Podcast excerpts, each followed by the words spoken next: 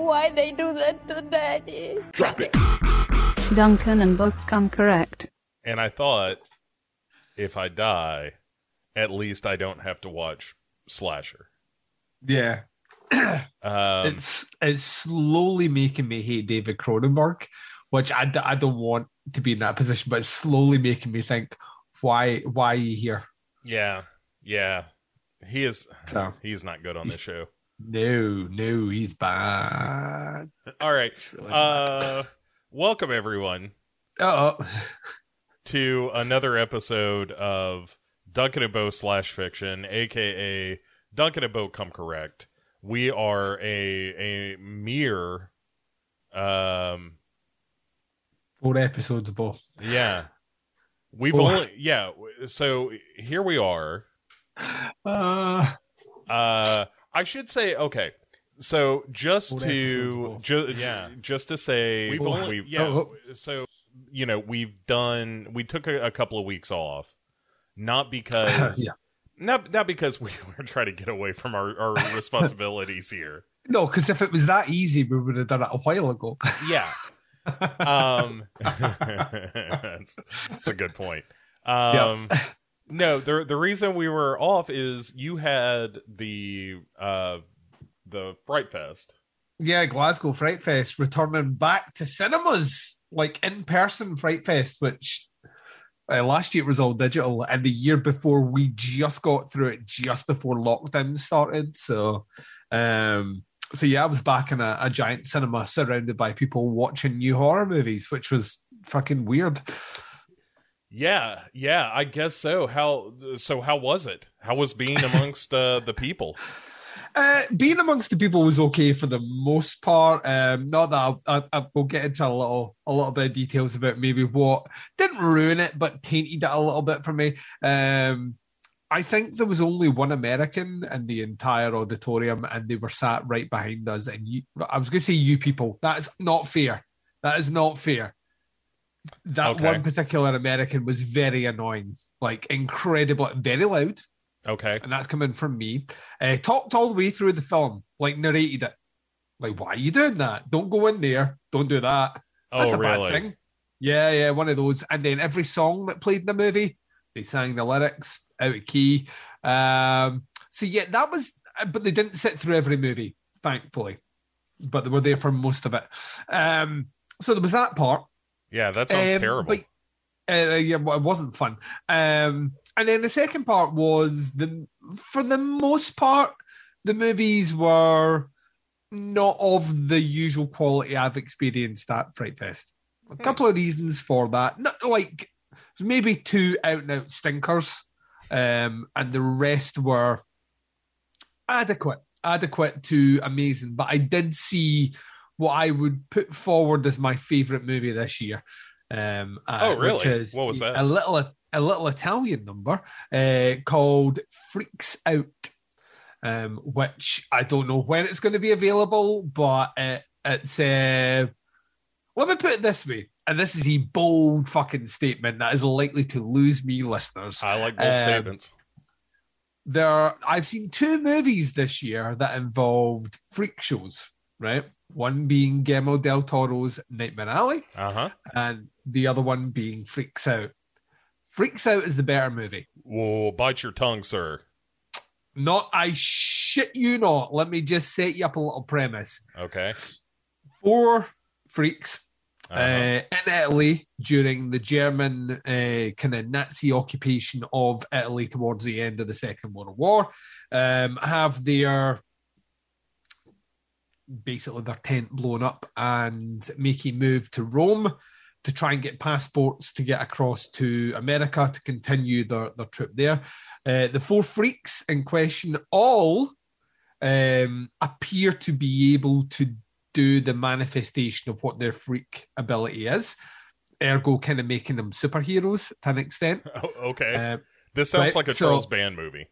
Uh, dude, like the, the production on this is ridiculous. Like this is the best movie I've seen this year, and like, and like the level of it's the most. What we got told was it's the most expensive Italian production ever. Right, so there is serious fucking money behind this, like serious money, Um, and so they they go to Rome, but in Rome there is uh there is a massive freak kind The of Pope. circus there. Oh, Um, and uh, it's headed up by uh, a kind of a, a Nazi with six fingers uh, on each hand, and he plays piano. But he also, when when he huffs ether, he sees the future. So he has seen the downfall of the Nazi regime. this he's seen Hitler. bonkers, man. Uh, you've no fucking idea, right? You've no idea. He's seen the downfall. But imagine all what I'm saying just now. But amazing production, as in like Okay. Marvel level production, as in like everything is looks like all the money in the world's been spent on it. And um, this guy sees the future, and he sees that the only way to save the Nazi regime is he has to track down these four people that he's seen from his visions, who happen to be four freaks that actually manifestate their power. And that's the setup. And then what you basically get, the way I described it is imagine uh, the adventures of Baron Munchausen as directed by Guillermo del Toro. And that's the fucking movie. It was mind blowing. It was I like I I sat there going, what what? Like all the way just the best fucking thing ever. I I I I, I fucking adored this movie. Um and it's it's like it plays for kids, but it's got really filthy humor in it. Like really, really dark, disturbing, filthy humor. And oh yeah, Nazis are murdering Jews in the background. Like it is just it's incredible. It's like it, it, it blew me away. I I, I kind of sat there just going, "This is this is amazing." So yeah, so right. that was the best movie I saw. The worst movie I saw Uh-huh. um, is a movie that's getting a lot of traction just now and is about to hit, I think, theaters in America in May. And that movie would be, um, what was it, Monstrous? The new Chris Sivertson movie starring Christina Ricci, which is hot fucking garbage. really. Yeah, yeah, yeah. That's a movie that that if you are even semi educated in horror movies, you know what the twist is three minutes into it, and then it dares to do fucking nothing until the last three minutes. And when the last three minutes show up, it's shite. Oh my god. Christina Ricci's really good in it. Sure. Well, she's good. She's she's really good in it, and the the time period, the setting of the kind of fifties aesthetic and all the rest, tailor made for her. Mhm. But the movie itself, fucking garbage. Yeah, So that's a bummer. so there you go.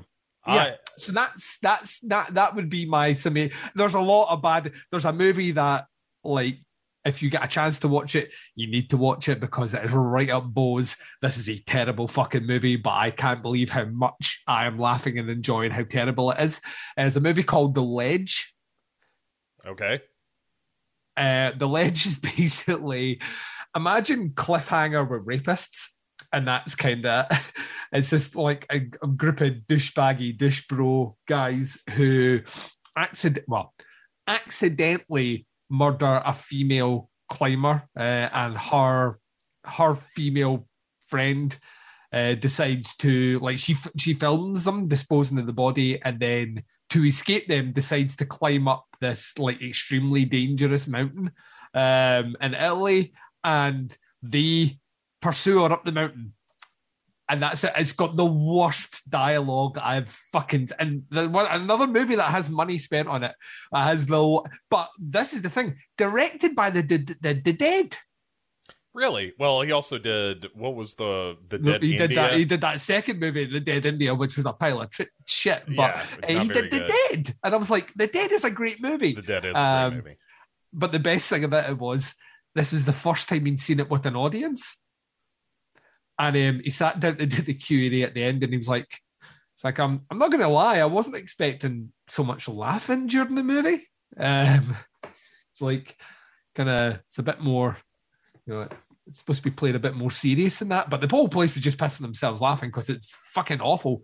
And then he, he didn't read the, the kind of tone of the room. What he should he should have done a Tommy Wiseau and just went right into Right, it. You know, it's always supposed Oh, to be a made comedy. this campy movie. Yeah. Yeah, he didn't do that. So he tried to kind of defend it, justify it, and then then kind of shun it. You know, why I didn't actually write the dialogue? Why I didn't actually edit the movie? and it was just like, dude, what are you doing? Don't- and he was yeah, you're also director, man. Don't don't pawn that off. he was also out his face on drugs. Like he'd come in here coked to the on it. He was bouncing like and he couldn't sit still. And oh, it was hilarious. So yeah, the ledge. If you get a chance to watch it, watch it. Bo, we would have the funnest conversation. All right, that might be about a how. future commentary. Oh, dude, it is is it is primed for a commentary. It is it is it is yeah, I can see this with with a, a degree of ease and comfort. It is a worse movie and an easier movie overall to mock than Money Plane. So Oh, now that's a bold I shit you not. I shit you not. It doesn't have rumble in it, but um, it's you know what I mean. Um, you know, it was what a better an alligator or fucking a man. Money play. Money play. Doesn't have doesn't have that, but it does have some of the worst dialogue I've ever heard in a movie. Um. All right. Well, you know that's appealing on some level. Um. If you if you wanted to, if you want me like you were on vacation, I was. so I was doing that. You were enjoying time away from Yeah, things. yeah. I, I I don't know how well it comes across. I'm still a little sunburned or a little. You do look a little bit lush. Yeah. Yeah. Um. A little lush. Uh. Speaking of. Um. no, I went on a a, a Bahamian cruise, and uh, Oh, yeah, my. I know it was very fancy. Um. Ooh. but yeah, I did like a it was like a, a five day, four night kind of is yeah, four night kind of thing. Yeah, yeah. and went to uh, Nassau and um it was so I, I I think I've mentioned this before, but my buddy Chad that I do Pick Six movies with, he works for Disney. And Yes. so they get these incredible rates for Disney cruises. Mhm. And so that's what we did. We did like the actual Disney cruise. Mm-hmm. And um they have their own island Of course they do. and yeah, so we did that for a Is there a super villain in a volcano mountain in the middle of it? no, but uh, a guy right down the hall totally got Wicker Man. Um, you gotta you gotta leave somebody behind, and I uh, fortunately it wasn't me. Oh Jesus Christ! No! Yeah. No! And you're like, And then- stop the boat! Stop the boat! Right? He's he's like they're burning the effigy. He's in a wooden goofy. They're all like, "It's a small world after all." yup! Yup! I'm afraid you've got to die. Yup. That that would be that would be the like being burned alive and hearing Goofy laugh at you might be the worst thing ever. yeah, So, he did not seem to enjoy it. Um, but uh, but it was really great. Like they had the uh, honestly, the dinners were what made the whole trip. Like it was some of the best food I've had in a very long time. Like really, strangely, really good escargot. Uh, Oh, nice. Yeah, um, like every meal was just decadent. And it was it was really wonderful, but it was really nice. Like just sitting on the deck. I, if you if you ever get the opportunity, I kind of recommend it of sitting on a deck and just reading a book and while like you know the ocean surrounds you and so forth it was it was really wonderful i, I had a great time um but yeah got a little that that day in uh the bahamas i got a little burned Yeah. so, mm. because it's warm there, bro. right yeah no the sun's shining all the time Yeah. I'll tell you. I'll, here, here's one of my favorite things about the Bahamas. Actually, is we took. Um, I like a good cultural tour, like an architectural or historical tour. If you go visit a place, I'm hundred percent the same. Yeah. so I ended up uh, signing up for this uh, pirate tour because I was like, oh, that would be fascinating. Mhm. Is to hear like be on this replica pirate ship as it kind of tools around uh, the the Nassau harbor, telling Yep. stories of of pirates. It's not what I got. It was more of a pirate dance party. Um and and less historical and so forth which was a little bit of a, a I, think I- I think I own for the PlayStation 4 Pirate Dance Party. I'm t- Um, yeah I don't think I ever played it, but um, it's it's pretty good. The multiplayer is good. Um, the the thing about uh the thing about the pirate dance party, it totally was just like, hey, we're gonna dress up like pirates. Um, there's some rum punch that you can get at the bar. We're Mm. we're going to tell a few, not even stories, just we're gonna uh, give you a few facts about the Bahamas that may or may not be related to piracy and then uh, the kids are all going to have a good time, and then we're Yeah. going to play some some dance music, and then dance around, and everybody's going to have their rum punch, and it's going to be a good time. And so that part of it was kind of a bummer because I was like, but I'm not learning anything. I want to learn something. and which just tells me like what an old man I've become where I'm just like, what do you mean this isn't like uh, enriching in some way, you yeah. know? Don't try and ply me with alcohol as a way to make me forget that this is a learning experience. Right. I wanted to learn something, but here's the here's the thing that I took away from the pirate dance party was uh, as you're cruising through the bay, you get to see the homes that people own Mhm. right on the Nassau Bay, and they are these like incredible mansions with private yachts docked docked in front and so forth. And it was like the amount of drug money that Oh, God, would, yeah. that would buy a home like this. It was incredible, Duncan. I mean, It'll all be drug dealers. Yeah. It's like- but there was one of the like it was this really beautiful like modern glass and and and stone kind of building or uh, mansion essentially and it was like this looks to go back to video games it was like this is the thing you buy in in grand theft auto you yeah, know, like this the, is the the- final thing you buy. right Yeah. this is the house that's like you have made it you now control the crime in the city and we have given you this beautiful postmodern mansion as, as a reward it was that yeah. and it i mean just gorgeous but uh yeah so i got a little sunburn but it was uh it was a good time so that's why we've been a little bit away is that a little bit away goosey. yeah, yeah yeah We have been, yeah. We've not been here. Um, we've been doing other things, and it's not because we were trying to shirk responsibilities. Like Bo said, we're back yeah we've to got do another episode of Slasher. Uh, We've our got penance for enjoying episodes. ourselves. Um, yeah, it's so all right. Here's another thing, Duncan, is against all odds. like the last episode we did is maybe the most listened to episode of the show we've ever done. What? Yeah, Why? it's a good question. Uh, but God bless you. And maybe it's and maybe at this stage it's just people tuning in to see how miserable we are. I, perhaps so. Uh, They, I- they do say misery loves company. I think that's maybe why the downloads have been up. maybe so. Maybe so. But it like it's appreciated and it's wonderful. We love you all. We do love you all, but And- this TV show is slowly killing me. Well, I don't think it's all that slow.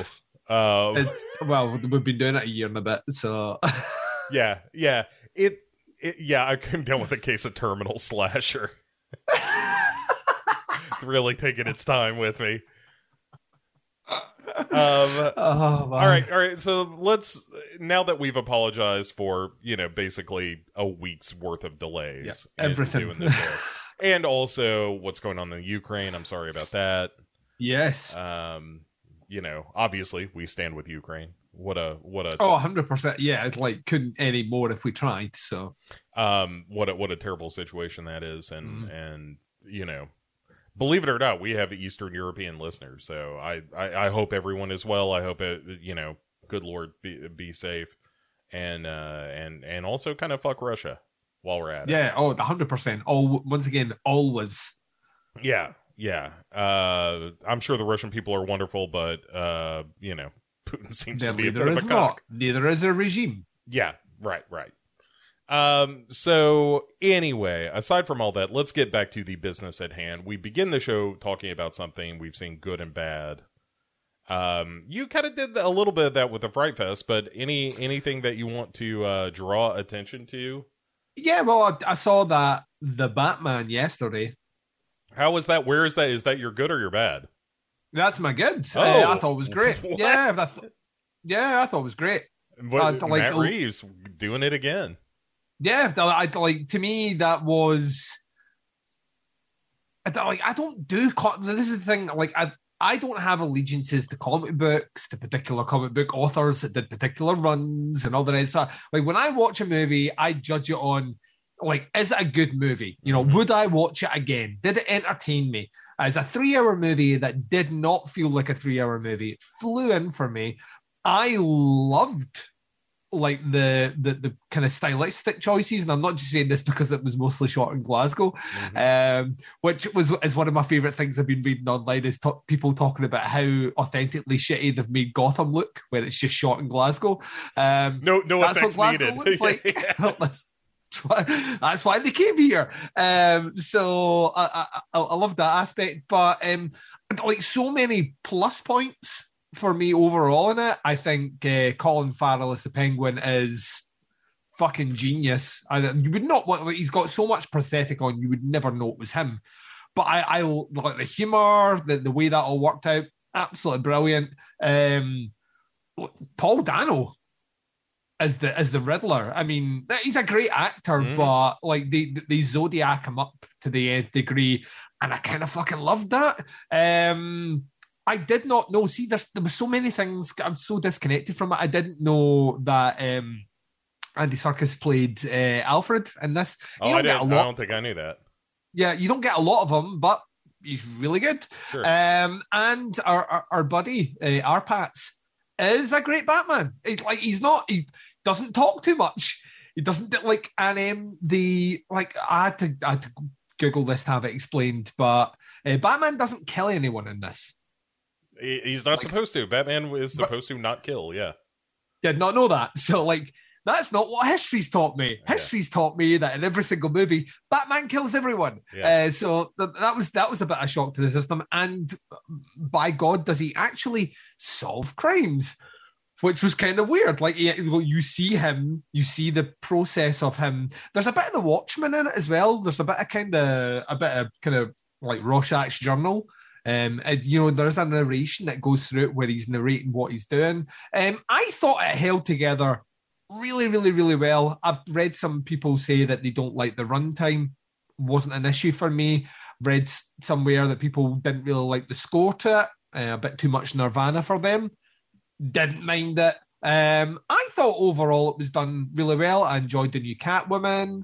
Um, I think they've set it up really well for potential future ones. If they, I thought it's if when they decide to do it, Mm. it's not a case of if they will be Yeah, doing. it's done well. It's it's made some money. so yeah, I'd like I was I was actually surprised at how much I enjoyed it because I did a hard pass on those Affleck ones. I could not give less of a fuck about those Affleck ones and didn't watch any of them because I kind of thought after Nolan's Batman movies that was me kind of done. I was like, right. I've seen it. It's probably about as dark and as good as the interpretation of that world and that character is going to be. I don't really want to go through that again with someone else. And um, this one was really, really, really fucking good. So well played to them. Um, it's, it's ballsy putting out a three hour movie, like especially in Oh, this climate sure. just now. Super ballsy, and they've done it, and it seems to have succeeded. A lot of that will come down to the intellectual property itself. Uh, you know, Batman's a bankable name, but it does seem like people are enjoying it.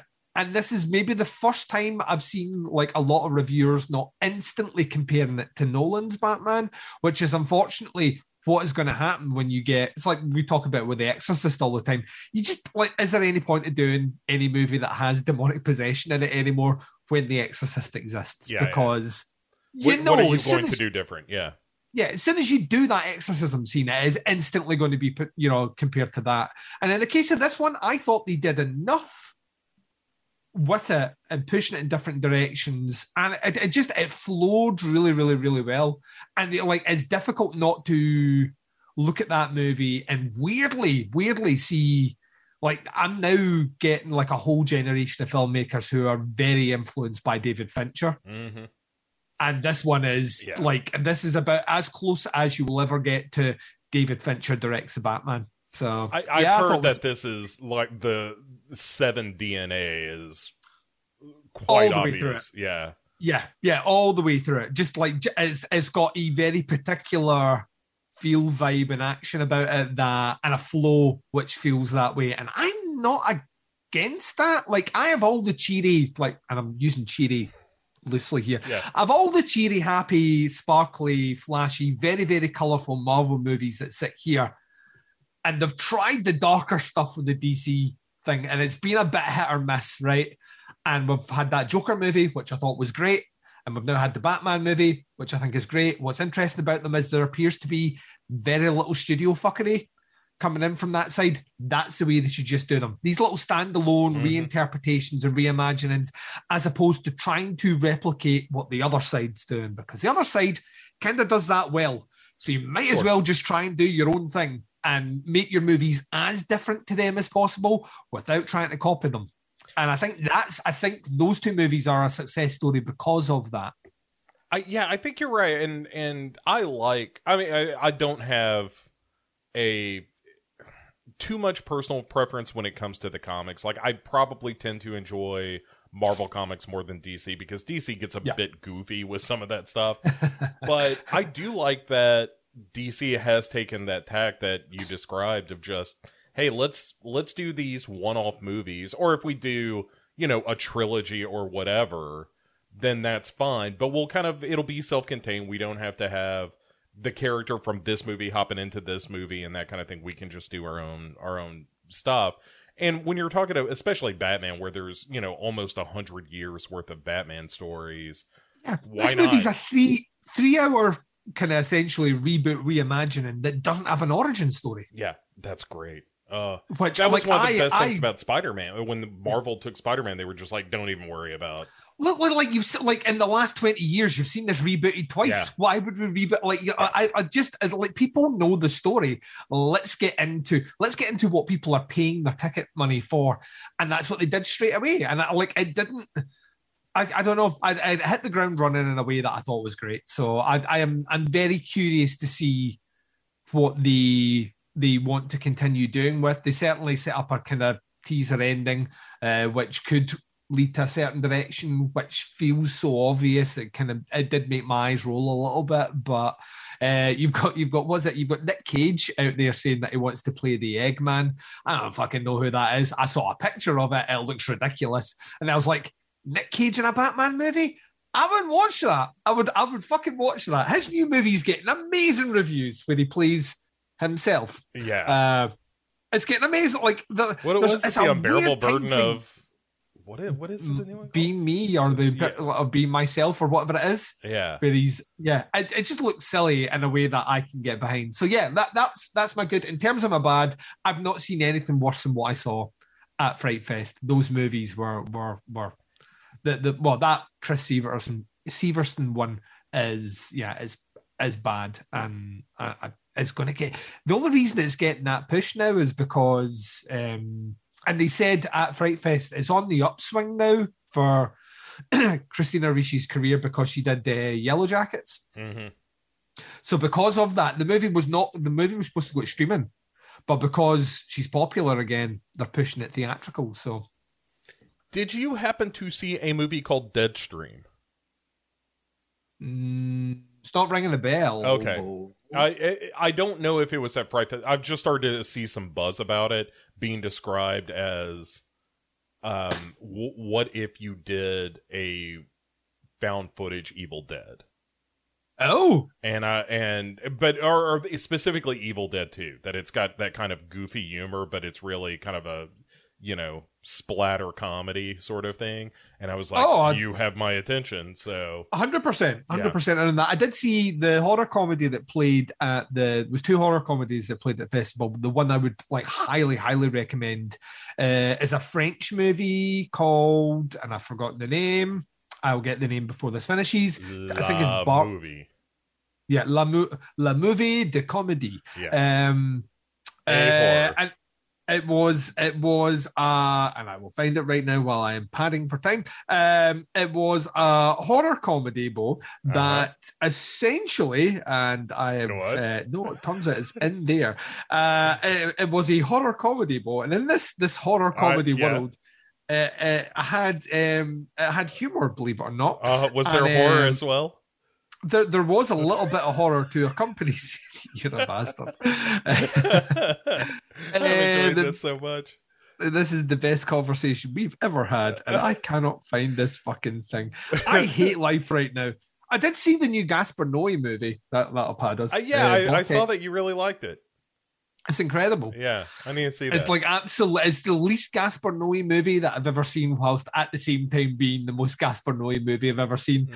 And that the entire movie is shot in that De Palma dual screen. oh, okay.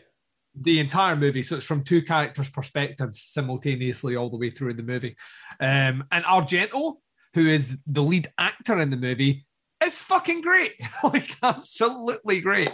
Um, the movie that I was looking for is Some Like It Rare, which Oh, I think might be out by the end of this month. Is a French um, cannibal comedy. And like there is no way that like the way that I laughed and thought uh, Zombie for Sale was just like a like like a, just an incredible Yeah, like work of horror comedy. Yeah. This is on that level. Okay. All right. I enjoy. It's really yeah. you you will love you will love it. It's fucking hilarious, um, and it's really well done. And I yeah, I thought it was great. So yeah, I, out with that, I have nothing to share. But what about yourself? What have you been watching? Well, I'm going to use French movies as a transition Oh, nice. to the good, La transition. as the French say. Yes. Uh, it's, uh, just embarrassing. Um. Yeah. the- so the, it's like, uh, have you ever seen uh, a series of unfortunate events? yeah, yeah, Yeah, like like see Jim Carrey's character all the way through. I love, I I, I absolutely love uh, Count Olaf. I think he's fucking hilarious. But there, there's a thing he does all the way through it where he's like that. He's like, uh, comes home, he's like orphans. Whereas, uh, why can't I smell dinner? And they're like, dinner. He's like, yeah, it was on the list of things to do. And they're like, all right. He's like, so where's the roast beef? And she's like, roast beef. And he's like, yes, it's the French term for beef that is roasted. Le roast beef. Um. Love that. Uh, Anyway, yes, back, yes. back, back to the thing watching? I saw. French. So yes, the French movie I saw. Uh, I finally caught up to Livid, which premiered on Shudder. only what 10 years Yeah. 12 years like after it was released in the uk Yeah, and so in I don't want to spoil anything from Livid because you you should just watch it and kind of go on that journey of what that movie is. But it's literally what the guys from inside made right after inside yeah, it's so bananas. Um yeah it's, it's fucking great So it's fucking great bananas yeah, no, the where you start in that movie and where you end in that movie is one of those things of like, wait, how did we get here again? oh, right, okay. The this thing and this thing and this thing. So Yeah. the the way that it's pitched on Shudder, and in fact, I had a bit of a conversation um, on the Discord channel with uh, some of the people. Like, you know, the description of the movie kind of gives the movie away, and oh no yeah, no. and the description of the movie is you have uh, a trio of people that sneak into this old woman's house who is an invalid, is you know Mhm. basically unconscious, and on, on the hunt for buried treasure. You know that there's a treasure somewhere inside the house, and then spooky shit happens. And to say like in in most movies that would be the movie yeah Whereas in this, that is entirely the first act of the movie. oh yeah, yeah that's just you getting your foot in the door And then just absolute crazy shit begins popping off. yeah And it it reminded me a bit of sort of a midnight mass of like, oh, that's what this is about. Like All you right, know, yeah. you know, like that you don't really know what's going on until you know what's going on, and then once you do, you're Mhm. like, oh, okay, this all adds up now. Um, great effects work. It's Oh, yeah. it, it like it gets pretty gnarly at times, and it's just a it, like it, it's a fun movie. You know, Yeah. like I, I still have my moments where I'm like, I don't know what this movie was about necessarily. I, I like I, I I I would love to know from I think this was a case of like Inside was a surprise hit for them and then they were just given carte blanche to make a movie and I think they wanted to do like a kind of gothic fairy tale a la their style Yeah, um, and that's what comes out the back end. Like it's just as an as an absolute bonkers movie. I, Yeah. I like I, I- the the reason you guys have not seen it is because it was essentially acquired by a studio who were going to remake it, um, and it was shelved. Um, so it was acquired by an American studio with the the view to like keeping it. They used to do this with J horror all the time. It's why so many of those J horror movies didn't come out like until after like the remake of The Ring or after the remake of The Grudge, is because studios acquired them, held them there, got their American remake out first. Um, and then those movies eventually found their way out. So, but that all kind of fell through, and it's just lay. This is the frustrating thing. It's just lay on a shelf. Um, and in a in a world where you can get almost instant access to anything, it wasn't that difficult to source online if you wanted to. Um, but the fact you could just buy it from another country and have it imported as well, it, it, it just seemed like backwards to me.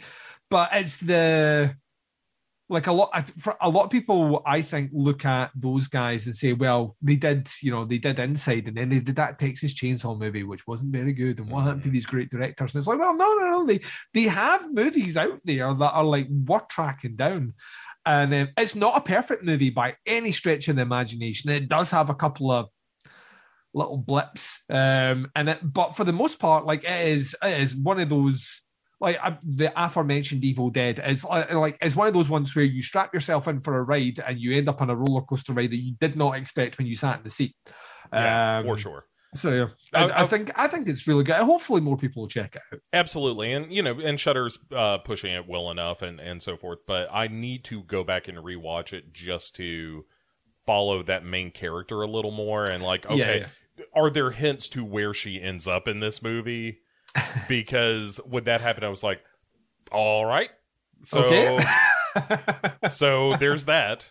Um, but it's it's really good. It like it, it's really unusual, and it was one of those movies where throughout the film, I was like, I think I know where this is going. Oh nope, nope, Yeah. no, I don't. Uh, I don't know There's- where this is going.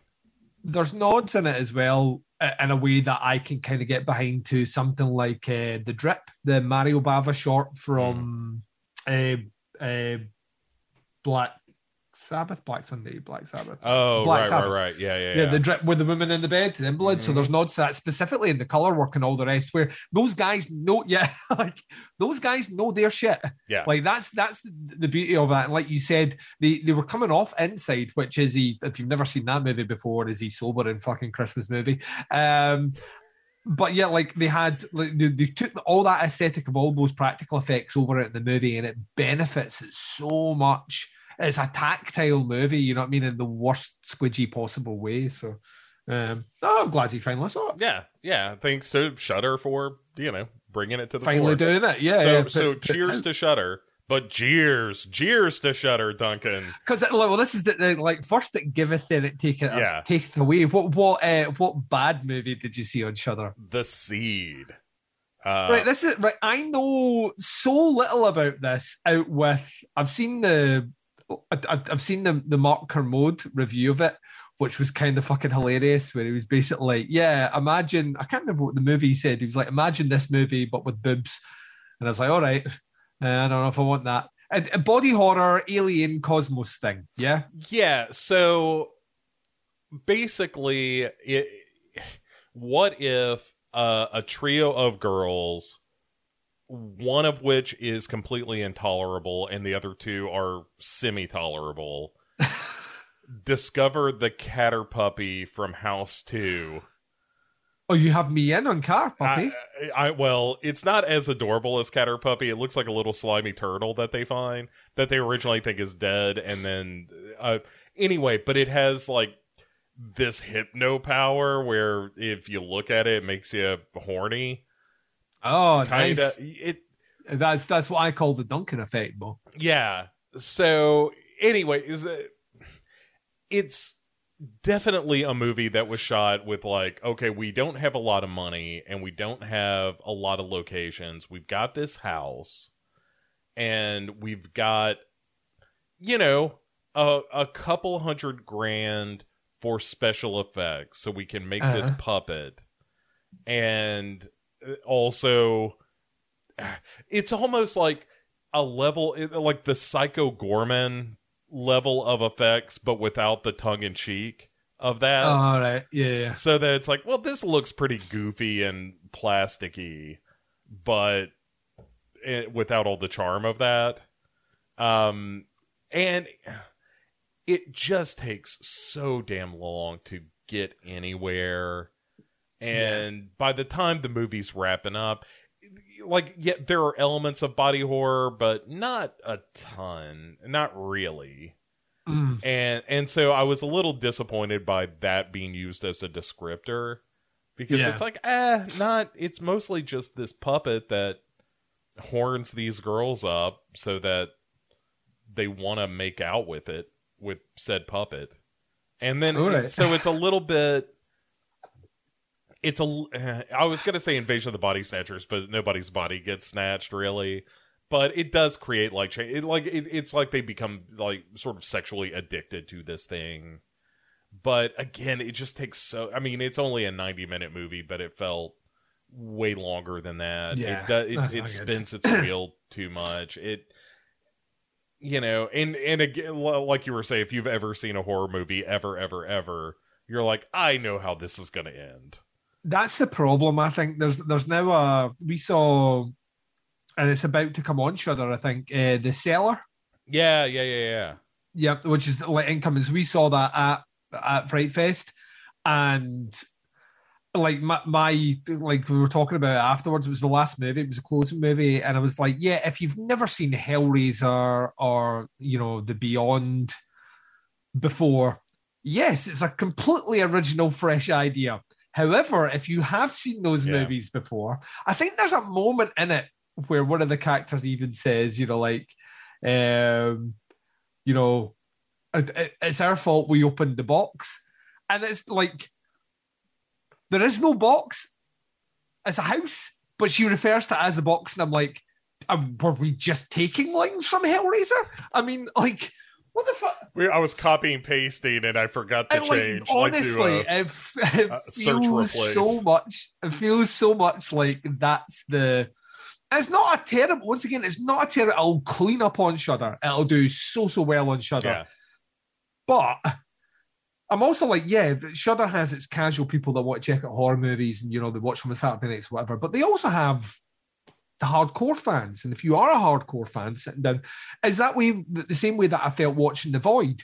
Where it's like, oh well, this just reminds me of much better movies that I'd much rather be watching. The Cellar is exactly the same. It is just it's a little from this movie, a little from this movie, a little from this movie, all put together in a cocktail shaker, strained out in a glass and served. Um, you know what I mean? It's it, but those those like constituent elements themselves are better than the cocktail that you've been served. there, Um, there was. uh, I I don't know that I'm gonna be able to find the name of this movie. There was a, a movie I saw forever ago, um, maybe called The Item. All right, Hold on, I'm gonna. Yeah, yeah, you'll yeah, yeah. find out. No, for sure. Okay. So um there was a movie called The Item hmm and I was reminded of that and it is not a very good movie. um don't don't ever watch The Item. But it's the whole idea is that it's kind of a Tarantino ripoff Uh, where it's a bunch of you know young criminals who steal this thing in a box and they open the box and it's this little puppet that kind of that talks to them in a very like hey you know you're uh i know that you're a low level thug but i think the others in your group are trying to swindle you oh, maybe, right, you know, right. that turns kind them of up- yeah, turns them against each other. Yeah. Yeah, that kind of thing and it reminded me a lot of the item the, this movie Oh. the seed and not it's not a one-to-one but it's a lot closer than i wanted it to be yeah, yeah. uh so you know but that's on the one hand i'm like i did not enjoy this movie but also you gave me livid this month so i'm not i'm not complaining i would That's rather the, like Shudder is still this year alone is still giving like incredible quality. Uh, Yeah. There's a lot of stuff that is ending up there uh, this year, which is going to be fucking great.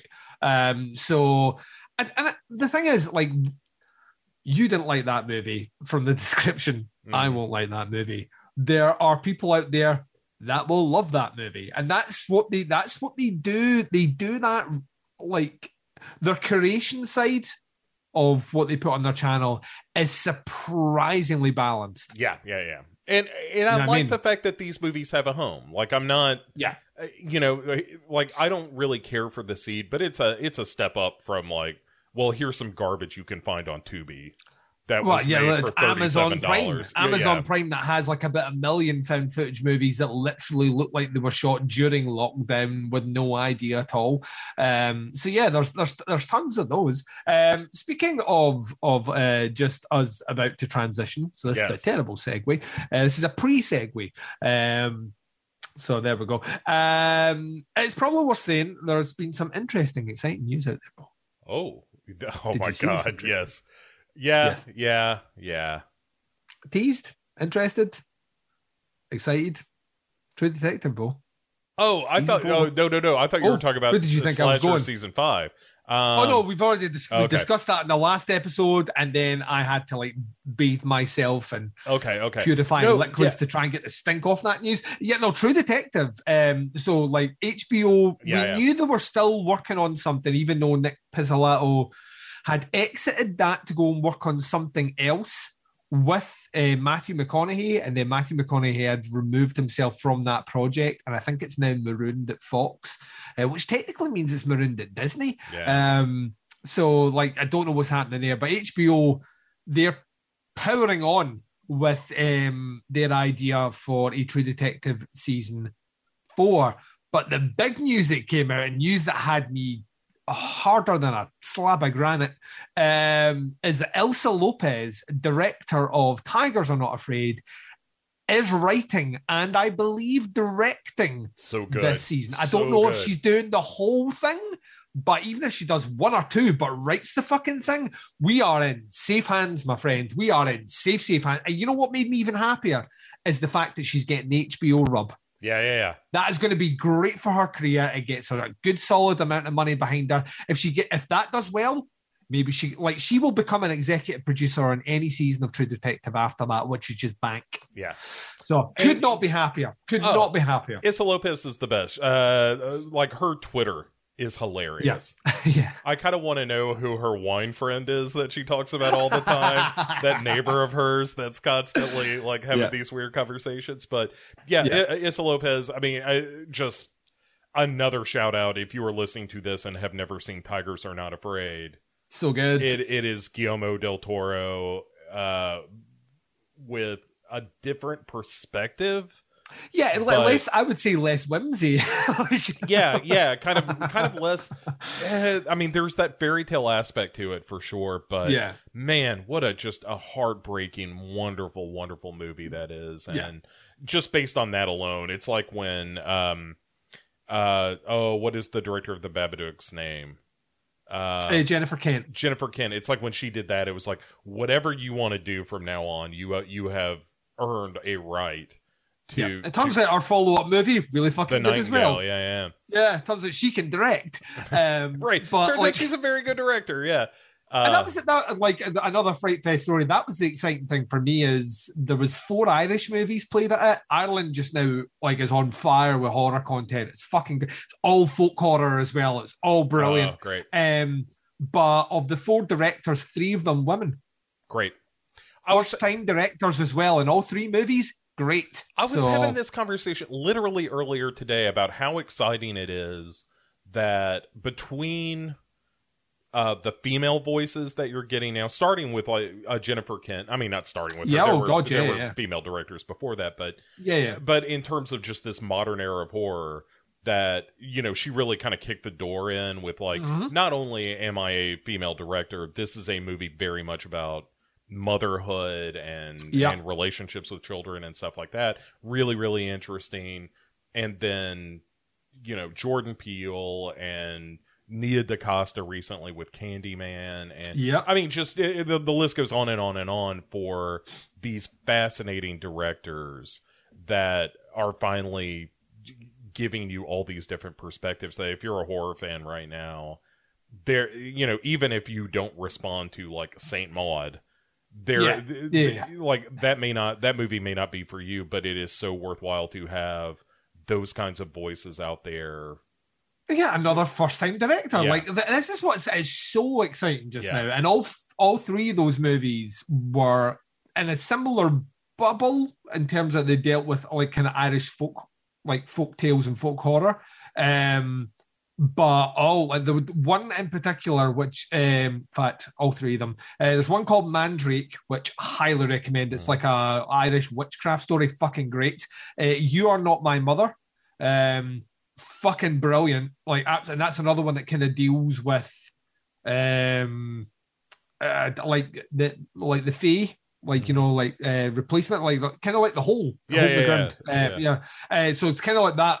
Really fucking well done. And the other one is escaping me just now, but it was another kind of folk horror-y, oh, just a, really, really, really fucking good. And um, this, you know, all all exciting, and all three of the women are basically saying, "Yeah, we're, you know, it's the like the the way the the kind of film there's like a film lottery over there, you know, like grant funds things and all the rest, and they're all like that. Yeah, they're now at the stage now that they're like, you well." You know the the purse strings have been loosened enough, and you know it's like a, almost like a rota of who gets awarded a, a grant, and it just so happened that like all three of these these ladies were like had like cut their teeth doing other stuff that it was their turn to do it, and all three of them, guess what, stepped up and fucking delivered. So Have, it's a good time, man. have you seen? Speaking of Shudder and some folk horror and witchcraft, have you seen uh Hellbenders? I have not, but I've Shudder. heard that I will love it. Dude, So- it is so good. It is Yeah, I a know. really, really strong movie. I need to. I like. I, I just need to. I need the time, but Sure, yeah, someone yeah, needs. Someone needs to give me the. I need to buy some time. yeah. One one thing money can't buy. They can't buy me anything, but Can't, can't uh, buy me love. Um, Duncan, enough of, uh, enough of talking about things that were we've enjoyable. had so much fun. Yeah. Let's not spoil it. Let's just let's just skip over what we would have been discussing in this episode So we honestly we could do a three sentence summary of what happened in this episode and be fine. But this is the like the epitome of padding for time. yeah, I don't understand. Like you are the you showrunners are the ones that are put at like this is on a streaming site. It doesn't have to be eight episodes Yeah. long. If this is a six episode arc, make it a six episode arc. yeah. I, I, look, you don't get paid if you don't do it. Um, you only you get paid by episode apparently. So, Duncan, let's get Oh. into this. This is uh episode four of Slasher season four. Where we Four left after yeah, this. we've only got four to go. Um, We've only just begun to leave. oh man, fourteen oh eight, so good. Sorry, that's that's another good horror movie that we won't be talking this about. is not. yeah. Uh, um, it's called Upstairs Downstairs, which is, Yeah. of course, a reference to the uh, the classism yeah. uh, present in this episode. Because We, we, I mean, we really delve into it with a real nuanced level of all the of nuance detail. of an Aaron yeah, Martin, yeah, Yeah, like, and can can I just like stress on this? Like, is this the first episode where, like, our orphan Pica kid, we've established that she speaks like a caveman? I think so. And also, I stand by my orphan theory even more so than I did before this episode. I, I don't know. I can't, I can't I can't go with you on this one. She is. I'm now thinking that it's like she's not like like give it classing her as Pica might just be. It might be unfair. I think she's a Neanderthal and just everything like she just wants like very much like my like my six month at the my six month old child at the moment. Anything she sees, she wants to like try and eat it. Yeah. I think this is. I think this is. Uh, I, I don't know. Like she started talking, and I was like, "There's something. What the fuck is like? Is that how she talks?" It's. Her it- dad said that she was holding down like really interesting conversations online. Is this how she talks? but the, the conversations were all like, fire bad. It's literally it's just like fucking Captain Caveman. That's I, I- that's I right, honey. not- Fire is bad. Try to eat a hot coal. Yeah. Um, So ah. good. It's like honestly, I, I was like, this is a weird detail to be giving us but, but then I thought maybe I've just not given a fuck about this character, and maybe it's been established elsewhere. But you didn't know, so that's fine. Yeah. What one thing before we dive into this, one thing that Yeah. I always enjoy doing this uh, live on video is Uh-huh. how much I delight in the little dog steps leading up to your couch. Oh yeah, yeah, yeah. it's one Like, but I have favorite small dogs. Yeah. Like, I have like like like this. The only way, um, it's the only way they can get up on the couch is they physically have to walk up steps. Yeah. I Yeah. just love it so much. Um Yeah. And there's the like like you have a big dog, Bo, who can reach a couch. Yeah. But like my, my dogs can't. Like if my three dogs combined like a Voltron, they would be still half the size of what you've got. Yeah. I would So love to go. see also your dogs Voltron together to form a larger dog. That would also would just be make like that happy. thing from the thing where they open the door and it's like half a half a dog head hanging it. And there's no, that's literally what it would look like. Hey, Two chihuahuas and a pug. get the flamethrower. Um.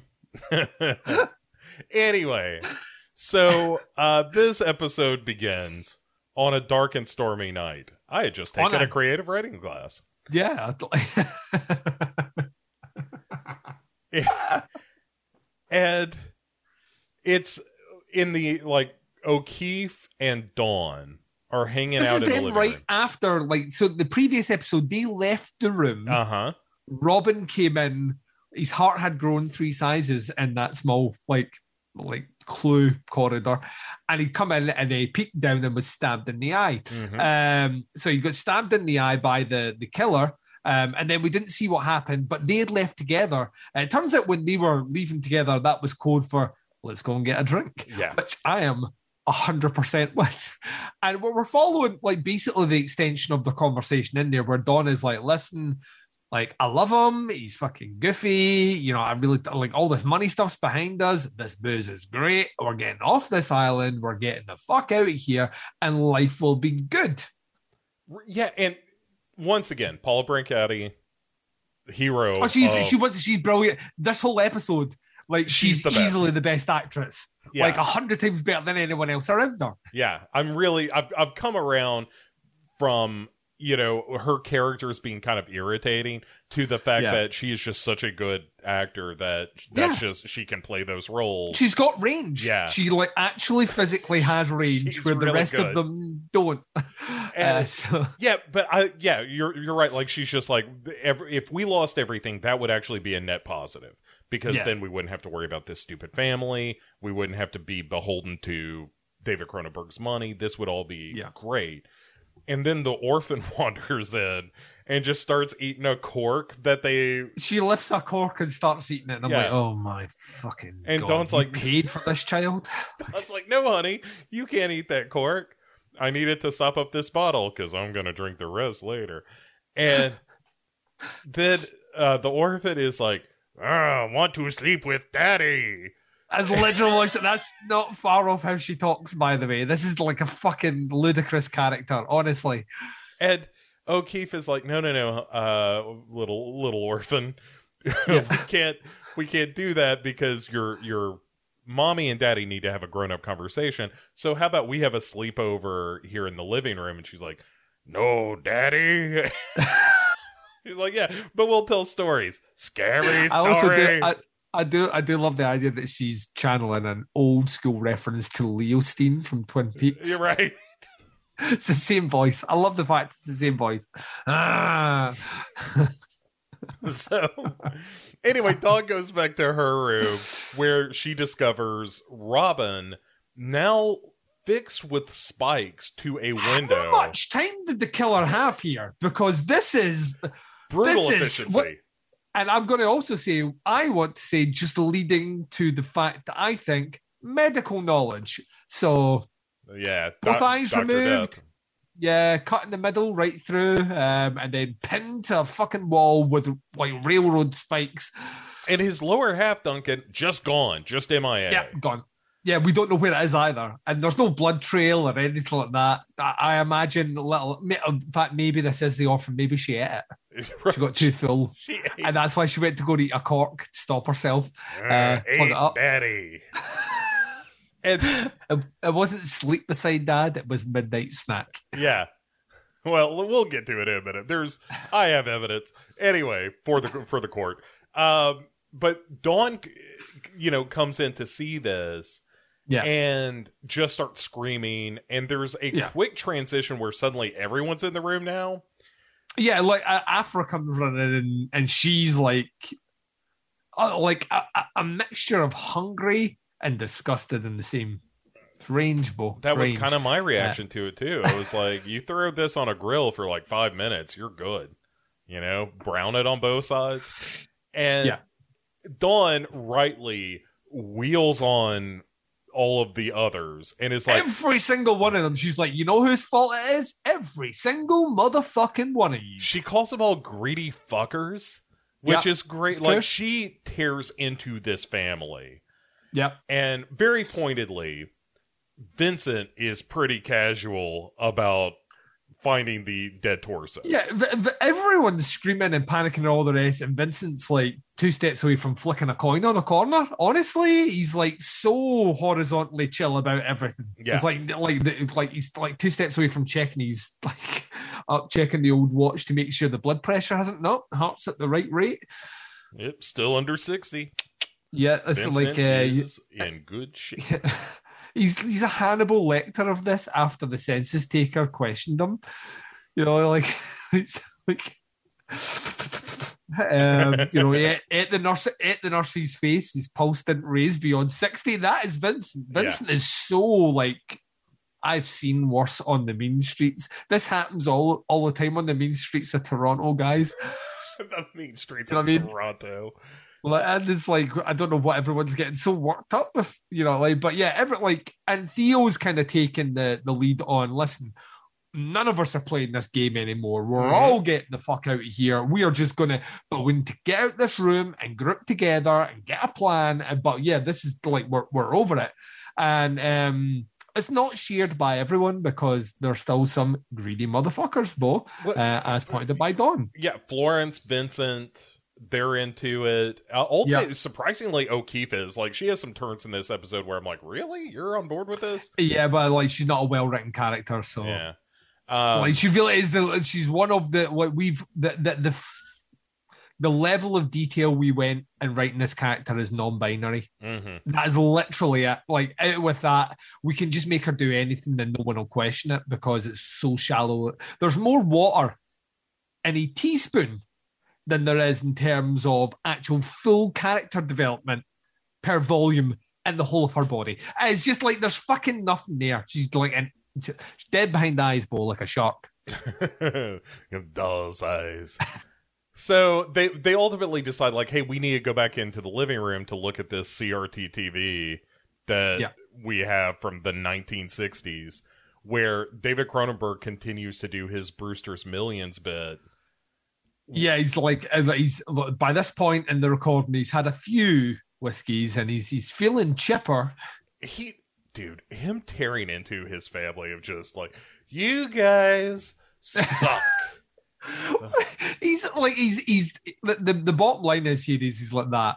Like, congratulations if you have survived. By the end of this game, most of these won't be here, but guess what? That's because you're bottom feeders and losers, and bottom feeders and losers are nothing that I am even remotely interested in. So fuck the lot of yous, fuck you, fuck you, fuck you, and a fuck you. But in the meantime, Dawn grabs the heaviest candlestick that she can see, which the only reason you would buy a, hand, a candlestick like this is if you were in Clue hmm or you wanted to murder someone It's called Cluedo in some places. over here. Uh, and she fucking smashes the fuck at this TV, which makes me wonder are we going to wheel a new TV in for more David Cronenberg, or is this the last, like, is there like, like I anticipated that someone would smash the telly, so I'm now over the tannoy system. I don't know what, what why we've done this so early. I can understand why she's done it, but she mauls this telly. Um, Yeah. And yeah, and David Cronenberg's happy face. Well, it's not, it's never happy. That's the problem. It's kind of like this. Yeah, and the orphan, of course, cries a bunch, and Yeah. and Florence, the the worst of the kids, is the, like, the worst person and like is she the worst character in slasher "Ugh," I mean, she's up there.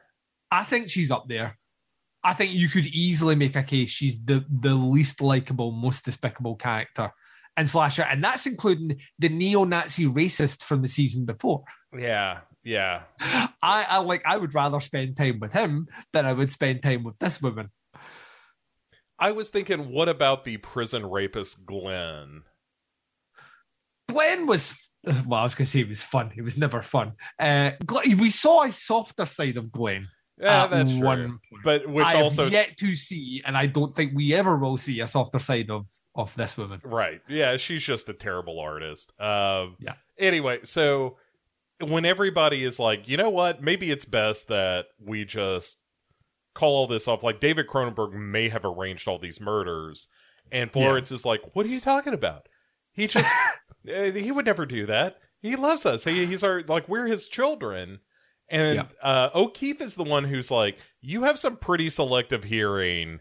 When it comes to like him talking about all the people who are gone now, Yeah, and then uh, Liv, who by the way is still out in the roaming the woods somewhere, Florence is like, it's probably her that's killing everyone. Like she has training to murder people because of her background in the military. which makes her either a killer or the final girl. That's Yeah. literally her. Like that's the qualifications. You know who else has some uh, some training, Bo? Doctor Death. So and Grace, the the now widow, is like, well, Yeah. it's probably you, Florence. And Theo, trying to calm everyone down, is like, look, we all just need to stay together and get through this, and you know, forget this competition, everything. Let's Yeah. just let's stay together. Let's be cool. Wait but till you, Monday. you, you don't want to get involved in a conversation like because then very quickly it's like, well, maybe it's you, Theo, because you're the one that won't let us leave. Right. And so Grace ends up just being like, I'm going to go to my bedroom. Liv's mom decides she's going to take off. Yeah. Uh, F- Florence and O'Keefe are like, we're going to go find a bedroom that we can find a, you know, lock the door. And, and so they, everybody just disperses. Yeah, everyone doesn't listen to Theo. Right. And so we, it's about time, uh, for a flashback. I mean, it is quite long into the episode before we like. There's a surprising. Actually, all the flashbacks in this fucking episode suck so much.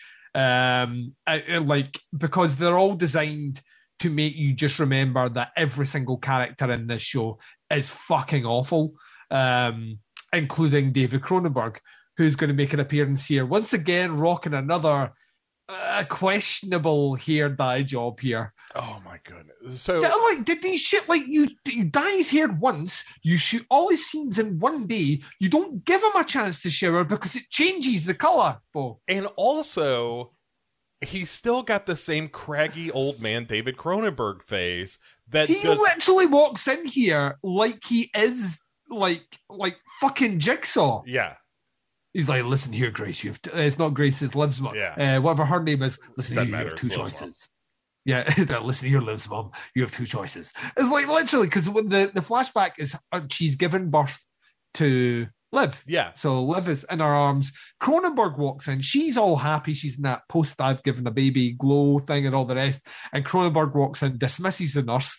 Um, and the first thing it. she says it, yeah, he's like, that you scram, scram, hit the street. Um, and uh, he sits down and she's like, Do you want to see your granddaughter? And he's like, Listen here, Liv's mum. You have two choices. I want to play a game. Um, the first choice, and this is the one we suspected right from the start, Yeah. actually. So it's good to know that once again, Duncan and Bo could write this show without context. Um, was listen, you've got two choices. You can bring up Liv as your own, um, and I will pay all her education, right? But she will never know that she's a Galloway, nor, and the other thing is, uh, I will never acknowledge her as a relative.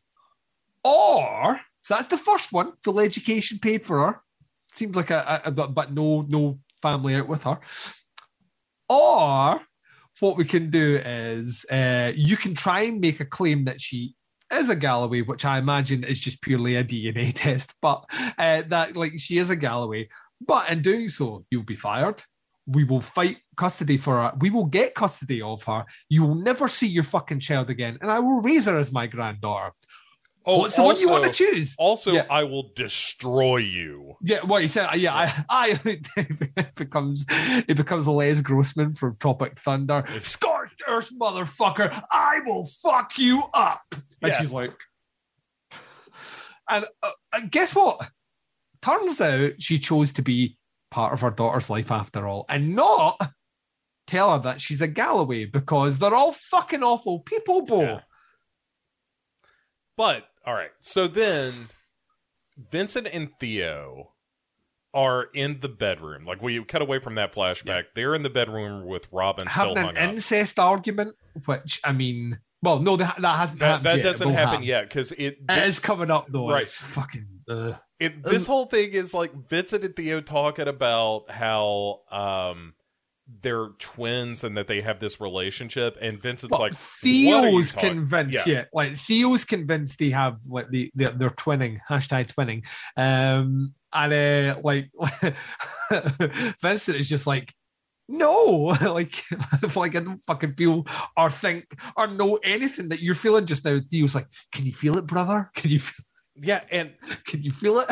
Vincent, meanwhile, yanks this body down. It flops onto onto Theo, Yeah, and Theo Vince- loses his cool here, becomes very kind of like, get it up, Get it up, get it up. Well, and then, but all right. So Vincent has no time for this reaction, but Yeah. also, like, Theo doesn't, he gives an explanation of, like, well, Robin was almost like a father to me because we didn't really know our father. We didn't have a relationship with him. And He got me, he got me into music. Let me tell you the great music he got me into. He got me into well, he got me into opera. He got me into George Michael because we have to mention Sure. again. And the Stooges. And he's like, he doesn't look like a Stooge. Yeah, he totally loved the Stooges.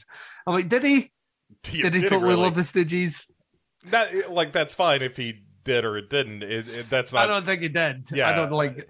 I, Mm. it's hard to be both a George Michael fan and a Stooges fan. I'm not saying it's impossible. It's I'm not saying it's impossible. difficult. And Yeah, I- I especially think- for someone who Yeah. loved George Michael that much. Yeah, well, yeah, like so much so that your father is making conversation about it at the dinner table. Yeah. Your father, that has no interest in you or the rest of your family, has taken time out of his busy schedule of fucking over the world uh, to sit down at a dinner table and go, "My son likes George Michael. This is a conversation we have to have." Ah, it's so stupid. Anyway, so Fucking yeah, it- it- like Vincent show. just Yeah. has no sympathy for any of this, despite the No. fact that like just having a torso dumped on you, regardless of your relationship to it, even if it were a stranger's torso, still disturbing. Uh, we're going to get the reason. Well, with by the end of this episode, we finally solve the mystery of. Well, we've solved the initial mystery of who kidnapped Vincent. That'll Yes. that'll be wrapped up in the most dumb way ever, but it does add an additional detail on it Yeah. um, as to the involvement of David Cronenberg, like at the well, relatively at the start. But yes, very quickly. Yeah. Yeah, we will get a flashback for Vincent where we realize how fucked up his life was being, and you know, because it, uh, well, it has to be because, like you said, like he, he pulls down a severed body and doesn't seem to be all that bothered. Right. Like it's like he worked for a death squad somewhere. Yeah, like yeah, like he done like like two tours in the Congo or something. So, and, and this is all red herring territory. Like it's setting him up Yeah. to be the villain, which he is not. Hundred percent not the villain. Speaking of villains, Duncan, we cut to the orphan It's crying, not the orphan either. crying to Dawn, and, and Dawn's like tucking her head. She's like, "Where, Daddy?" And Afro smash. Dawn puts like the the chair under the door to protect him, and this is the, She's just going to eat that chair, bro. I mean, like, like, like, this is the thing. Like, she's going to eat that chair. she's gonna eat that chair, chair, chair. She's gonna eat that chair. Um, that was an old Beatles song, and this is the first time where she talks like a real, uh, like Orphanstein, where she Yeah. does it. Why they do that to Daddy? And That's like, li- li- literally how she talks as well. I can't stress this enough. Like, also, this is like, this is how they've written her. yeah, They're like, it's just like, cause yeah, like, like to to show that she's like educationally stunted or whatever we will just take out every third word in a sentence. I mean, it's so oh, It fucking del- stupid. It delighted me so much. Which when you got more orphan speak in this, I was just, you know, knee slapping my way through this episode. It was so funny. And Oh. Dawn is like, "Huh, why why they do that to Daddy? Because these people are fucking awful, and that's Yeah. why we've got to get out of here. Like, come come light, we're gonna get off this island. Yeah. And speaking of getting off the island, we finally catch up to Liv, who we haven't seen in a while. And she is actually out on the like the last time we saw her, she was running off because Vincent was being a creep. That's right. And so now she has discovered this rowboat on a beach, but unfortunately, there's a hole in in the boat. Dear Liza, Yes. dear Liza. I knew you were going to do that, man. I fucking nearly see said he said there was a whole. I was like that. If he doesn't do this, I will think less of him. Uh, I'm glad I could help you, uh, or I could I could reinforce your opinion of me. Anyway, so she she basically drags it to the boat dock or the the Yeah. boathouse while the killer watches. And as she's kind of examining the boat and trying to figure out if it can be repaired, the killer attacks. And in the most action packed sequence of the episode, Yeah. the killer is kind of slicing. She's bending backwards like the Matrix and stuff. She gets she gets a couple of punches in, a couple of hmm. good licks in on the killer, but the killer ultimately slashes her arm and the back of her leg. And Um, so she takes which off. kind of hobbles her a little bit, Yeah. but not enough to make her not sprint up to the house and like like do like Rick Moranis from from Gremlins and banging on all the windows uh, to let me in, let me in. You know, like where he's like Ghostbusters. Rick Moranis. Ghostbusters, not not Gremlins. No, not Gremlins, not Gremlins, not Gremlins. Ghostbusters. Ghostbusters is what I meant. All it's right. still very funny. I- that's a good impression. yeah, Uh, still like- a good like, impression. Thank you, thank you. And he was like banging on, like, and she's hitting all the like, oh, no one's answering because they're in lockdown just now because there's a murderer out there. And like, would I open the door if I heard a lot of banging and a lot of commotion? No, Bo, I wouldn't do that. Yeah. Uh, well, So she finds a, she finds like a, like a a cellar window or something like that. yeah, something rolls into that, and the, uh, she looks up and she's like, I suppose someone has to do this at some point where she's looking at the killer and she's like, Who are you? As if the killer's going to go, It is I, the doctor. Or- you know, like, it's such a fucking stupid Who question. are Like, you? What are we even I'm doing? Batman. Yeah. yeah, I'm Batman. Um, but like, like the killer like takes the knife, scrapes it across the window, doing a Z because it's Zorro. Um, and uh, she's like, oh, and then she turns around, and who's at the top of the stairs, Bo? Because she hears noises. Uh, yeah. He hears noises as if the killer's managed to get access to the house. Clump, clump, clump, clump, clump. And then the door opens and it's Vincent. Once Yeah. again, the show has an erection for trying to make you think it's Vincent who's a killer. It's not Vincent. It is not. And she says, like, what are you doing down here all suspicious like? And he's like, oh, I Yeah. just came down here to get good booze. Yeah, which to be honest, I mean, this is the most connected I've ever been to the Vincent character ever. I'm like, I would be doing that. There's a there's a cellar full of fucking good booze, Yeah. and we're upstairs drinking whatever's in that. I'm getting the good booze. And he says, like, when he was a kid, he would play down there all the time and that kind of thing. And so, cut to them upstairs with Liv describing, like, here's how I got here. I was chased by the killer. Also, you know, Vincent was, you know, right there at the cellar door after I heard these Yep. footsteps. And there are more accusations flying around, like, I think it was you. I think it was you. And just the family turn on each other. And Liv says that she's going to continue to compete in the family games. Well, she didn't compete in the previous game, which they think disqualifies her, which also was my understanding. That's- However, yeah, they're just making up the rules now. They're like, yeah, but she took on the killer, which means she can totally come back in. but there's no What's one to stopping- enforce the rules anymore because Well, Doctor Death isn't there. That's Yeah. right. So, um, and like, David at this- Cronenberg's TV got smashed. So Well, yeah, he's, he can't come back and say, "Oh, by the way, addendum to the rules." Um, he can't do that. You know, like he's he's gone. But like, so they they have a kind of a pissing contest to see whether or not she's going to be in it. It's kind of agreed, yeah, maybe, that she's going to take part in it, and then Grace takes Af- uh, not Afra, uh, not Grace either. The Liv Liv's mum takes Liv to the. We should really get her name.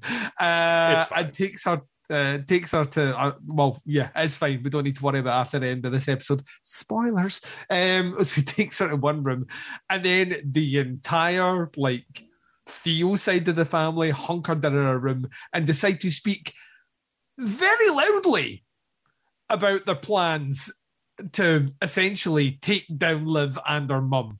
All right. Well, let's not forget the completely unimportant yet hilarious flashback Well, this is why I forgot about it, Bo. to, to Christmas morning, where you see like Theo and Vincent and and, Oh. it, and like all the kids opening gifts and Arguing how shitty their big presents are. Yeah, I this is the death laser. I I wanted the super special death laser, and the Florence is like, but I got you the most expensive one. And, That's not the Yeah. one I wanted. And meanwhile, David Cronenberg gets And the biggest dick move I've ever seen in my like honestly, this this right now, I I hate the fact that he's in this show because it, like I mentioned, I don't know if you, any of the listeners caught it right at the start. This show's slowly making me hate David Cronenberg, the person, because yeah, I am a person that likes to think he exercises great quality control, and he is in this show, right? Which to me makes me think he he didn't. But for maybe whatever it's reason. just so he could be in this scene, which is one of the most This is the- hilariously cruel things you could do to a child. Well, I'll, let me put it this way: any show you've ever, any interpretation of Scrooge, any like any version of Oliver Twist you've ever seen, Uh-huh. anything that has done anything to a child before, pales in comparison to what David Cronenberg does in this scene and how fucking flippant he is when he does it. Like he might as well have just sat down like after this and like licked his finger and drawn a Cronenberg one the world zero. Like that is literally what it should like it's so fucking cold. But he goes under the tree and he's like, ah, there is a present here from Liv. And she's like, oh my god, because she's looking around and everyone's opening huge presents. yeah, And, and even Liv's like mom's a, like, it- it's almost like a bracelet or jewelry size it looks like yeah. jewelry. Yeah. It looks like jewelry. Um, it's like that, but oh, looks can be deceiving. Let me tell you a little story about when I turned 30, Bob. When I turned 30, one of my former friends, not a friend now, um, uh, arrived with my birthday present, which uh, I like for all intents and purposes, uh, very well gift wrap, looked like an expensive bottle of whiskey. You, Mhm. you know, you get them in those kind of steel tubes, and it looked like a bit. And I was like, oh my god, he's he's went out, he spent good money because it's in a it's in a chip. Um, and I unwrapped it and realized he'd bought me a flashlight. Um. Which also comes in a steel tube Uh-huh. for anyone that hasn't bought one before. And I kind of thought, I'm so glad that like you bought me a, like a, a male masturbator when I live with my fiance who's right beside me while I'm opening this present. Thanks, buddy. Um anyway, like the it's a true story, by the way, that actually happened. Um, but yeah, so she gets this thing, she unwraps it, and uh, it's a it's a kind of steel case. And Bo, and you know what? Our eyes grew a little bit bigger, and I was like, like God damn Cronenberg, like Yeah. heart of fucking ice is melted.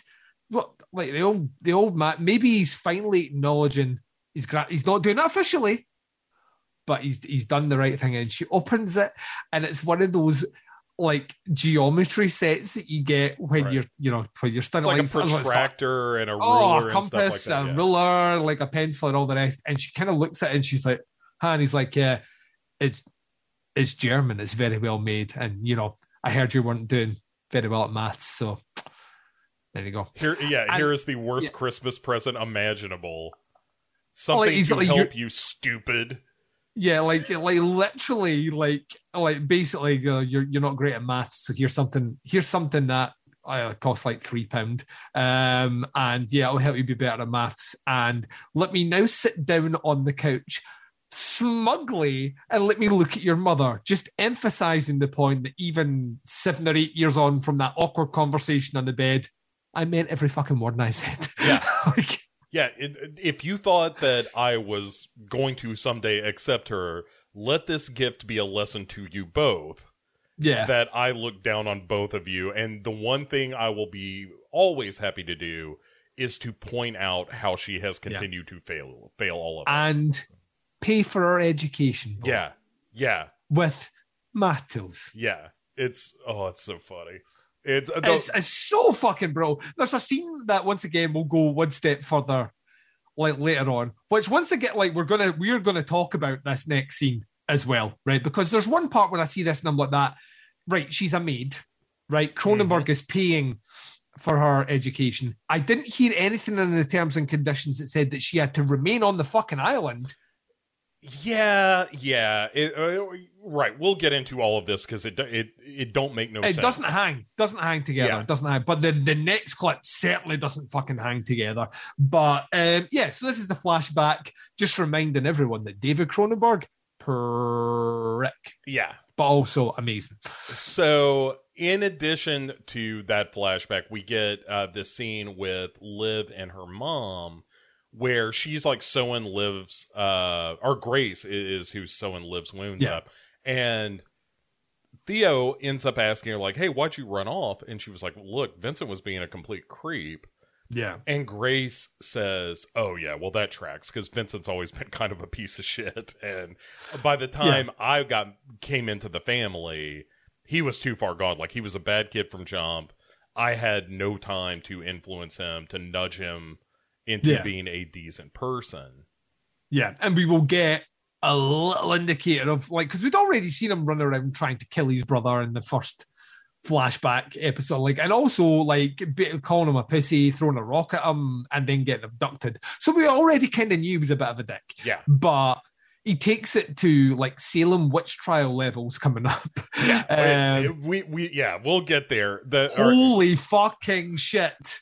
So Theo then goes to confront Vincent about what Liv told him about, like you know. Yeah, this is the incest woods. conversation that I had earlier on, like, which is just all fucking shades of wrong. Well, and at no point are they discussing it like, oh, now that we know that she's like our cousin, Yeah, like she's she's a, a blood relative. yeah, a we should now be cousin. taking her off the table. right. Instead, the conversation isn't like, oh, by the way, we would end up having a baby with its heart born on the outside if we ended up Yeah, we'd end up. up we'd end up having an afra. Let's not have an afro. We, we would get an orphan. Um, instead of that, it's Vincent giving Theo shit about like you were always a coward, you were always too afraid to take, you know, what you want, and Yeah. I spent my whole life having to fight for this the stuff that you got handed, and so now that I'm back. I'm going to take what's rightfully mine, including the money, and if I want to live. And We're gonna take your woman, Outlander. it, yeah, it. Outlander, we have your woman. oh, Courtney Gains, we're we're the the world is not good enough for you. Um, but all right, so so we've established that they're both down for this incestuous relationship with Liv. And Yeah. then we, and it's just a competition between them now uh, as to who can Yeah, like have no, this- no. Once again, in classic fashion, no, like, like uh, no one sits here and contemplates that Liv might not be in either one of them. Right. Oh no, no, not for a second. It's not up to No. her. Uh, so then we get the the scene that I'm going to put in my uh, pamphlet entitled "Why the Orphan is in on this," where Dawn wakes up because the orphan wakes up screaming "Her," and Yeah, and she's like, "What is it, honey?" And she's like, "I've been bad." And she's like, "No, no, no, you're a good girl." And she's like, "I don't know about that. I orphan bad." And then Dawn, because Florence earlier in the episode was like, this "Well, is you." just a. This is a piece of shit, dude. Honestly, this whole fucking like she is not married to this guy and does not know. Right. Well, the, the implication is that Florence is like, did you like did Robin ever tell you that he was gay? She doesn't say that outright. no, She's more- like, about her little secret, and she's like, I know that you know, I know that he had another kid, right? I Mm. understand. Like, you're not fooling anyone here. I I know that. And she's like, well, that's not the thing that you didn't know. And I was thinking to myself, you've like you've physically been in the Cronenberg household before Dawn, which means there's absolutely no way, no way, no way, shape, or form that David Cronenberg hasn't just out and out said, my son is a homosexual. You know, like that, Oh, that is like yes. hundred percent. Like there's whispers, like amongst the family or whatever. She's privy to that information before this conversation. But no, no, no. Apparently, that's that. Your Robin never gave any indication, none at all. Yeah, you're right. Like David Cronenberg would have given a very pointed gift at Christmas. The first day, Yeah. the first day he met her, as he was shaking her hand, he, he would have given her a calculus set because, like, you're like she's dumb. Like, Mm. even though she's not, here's your calculus set. By the way, my son is gay. yeah. Um, So don't but Dawn asked the orphan like, "Hey, is there anything about Daddy I should know?" And she says, "Uh, Miss Daddy." And she's like, "I know, I miss him too." And she, then you know the orphan just starts crying again. Um, so then this is the scene you were referencing earlier where Liv's where they des- devise a, a plan to get Yeah. rid um, of of the, the the help, so to speak, but do it so loudly in the adjacent room. This might as well have been over a, a tannoy fucking system. Yeah, so Liv's mom goes into like those passages, the the people under the stairs passages that are all Yeah. through this house, and listens in on this plot against her and Liv. And and Theo is the only one who's like, "Are we sure that we want to go for mob justice here?" But Yeah. and but like I was saying earlier, this is the scene where O'Keefe is like, "I don't know. It seems like you know this is all kind of fishy." And you're like, "O'Keefe, you were just like talking to Dawn about how terrible this family is." Yeah, yeah. And, And- now she's all in. Yeah, I don't understand why O'Keefe is No. down for this. Anyway, Well, I understand this is bad writing, but yeah, right. Just there's no consistency to her character at all. no. And and so Liv then Liv's mom goes to Liv and is like, These bitches are gonna kill us. So Yeah. we need to get out of here. And Liv this is the point where Liv is like, Oh yeah, yeah, I found this boat. I need to repair it, but I just need a night's sleep. What with getting stabbed and all. Yeah. give me a night to to kind of chill out. Tomorrow morning, we'll get up first thing. I'll patch the boat. We'll get out Yeah. of here. Uh, and, and Liv, Liv's mum decides that this is the perfect time to sing an abduction carol. Um, like a little nursery rhyme that you would use when abducting a child. Um, like it is so fucking stupid, man. Un like un fucking believably badly written. Yeah. Like this, this is the like when we come on the call at the beginning here, I said to you, I fucking hate this show, and this is the reason I hate this show. It seems like it's getting dumber every season. yeah, like they're running out of ideas, and they weren't that good to start with. Yeah, Um, like this is so like because I just don't want it. Like right, this so- is how we're going to get a review. So we Cool. we've got one more flashback to deal with, or two more. An two more. important flashback But- to deal with because this one, this one involves like arson Yeah. and almost murder. So and Vincent, all right, because in all right, so the scene before, as Liv is Liv's mom is telling her like, we need to get out of here, and Liv is like, no, no, no, Theo is is cool, and she's like, are you sure about that? Because Yeah. he did. I mean, he might stand up for you, but also, do you remember this? And then And also, I said in the previous episode, I am almost a hundred percent convinced, a hundred percent convinced that Theo is going to turn out bad at the end. I'm all, Yeah, like yeah, yeah. almost convinced at this stage now, um, because his brother, like Vincent, also said a thing like that. You you always put on the nice guy persona Mhm. To try and win people over, you know, while, whilst I just, you know, I take what I want. But you're always trying to put that in there, like, but you're, you know, you're like me, but you like we just do things differently. Mhm. And I'm like, yeah, like there's hundred percent uh, a revelation somewhere down the road that Theo is bad. Um, he's bad news, um, and he's playing Liv for whatever purpose, even if it is in his idea the best intentions. But there's something rotten about all of them, all of them. So Vincent and Theo have Liv tied to a tree. Yes, and and Theo, in fairness, are, so th- there's a bunch of like kindling and brush at her feet, and they're trying to essentially burn her at the stake, like you were saying. Yes. And Vincent is clearly leading the charge on this, but Theo also is in on it. yeah, he's he isn't he isn't actively. And what's it like? Liv is how old in this? Oh, what 12, 13? Right now, let me put it this way, Bo. See if you were 12 or 13 and someone tried to burn you alive, Uh huh. would you remember that? Oh, sure. She, yeah, she has a very Liv, selective. Liv memory about apparently has Yeah, yeah. completely forgotten about this. That's why she decided to go back to the island that weekend. Yeah. It's so fucking honestly. And then we're going to have a word about her mother and why she's still on the fucking island. And it's just. So, all right. So, ah. Liv is screaming. Liv's mom shows up and uh and gives Vincent like a shove and gets him away. And then David Cronenberg in no, it's not a, like a shove to push away. She slaps him across his. She like as they say in Scotland, slaps him in the dish, right across his face. good, good. And Cronenberg rolls up on this scene though, and he's like, "What's going on here?" And she says, "Like your dumbass grandkids were trying to set Yeah. fire to Liv." By the way, who is also one of your dumbass grandkids. Yeah. And he says, Well, you can't tame the rambunctiousness of a small boy. And then, the, like, we cut away from that to her. What should have happened there is a scene from uh, Midnight Run where she'd be like that, like, you can't tame that. What the fuck does that mean? You mean like it's like I was like, what does that mean? right. Like I understand boys will be boys, not when it comes to burning someone alive. Like, like Right. And yes, yes. And so Liv, Liv's mom is telling her, like, look, Vincent and Theo have always been run, but especially Vincent. And Yeah. then this is where she starts to sing that song, that lullaby. she starts to sing the kidnap lullaby. Right. Um, And dude.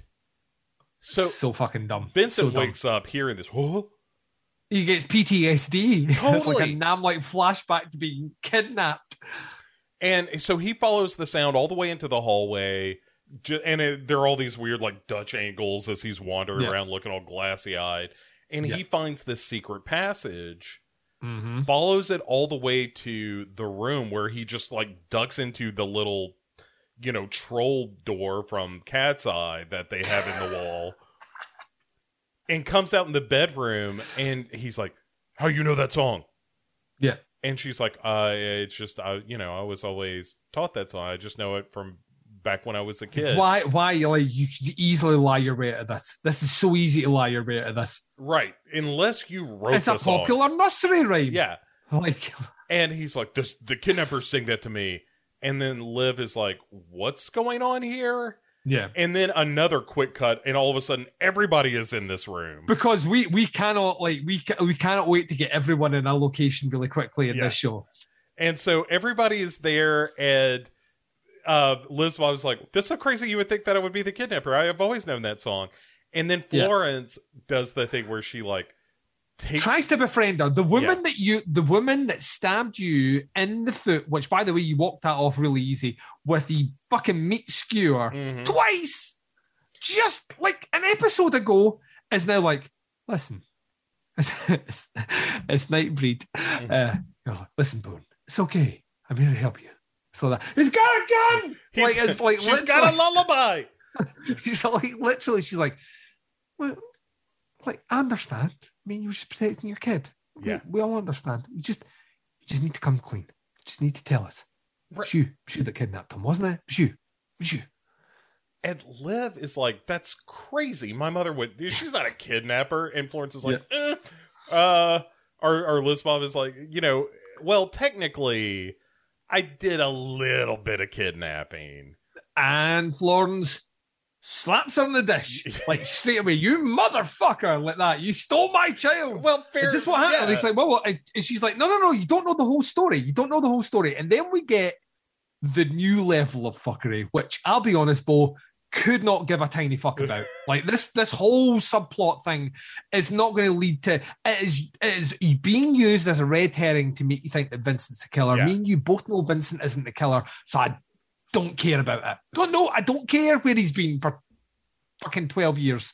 Don't care. Here's the fuckery in question. Yes. the way this shook out is that Liv's mom and apparently her family gypsies must be uh, like like like Romani. I like I don't know. I I literally do not know what this means like at all. yeah so they kidnapped Vincent to ransom him back to the family so she could get money to get live off the island? Which she could have just like once again we've not seen anything that said she's beholden to cronenberg has said i will pay for her education but i won't acknowledge her as my grandkid. Um, however if you do stay here i will fire you Yeah. and ruin your life. Well no sorry if you you do try and make her a galloway that's what i'll do.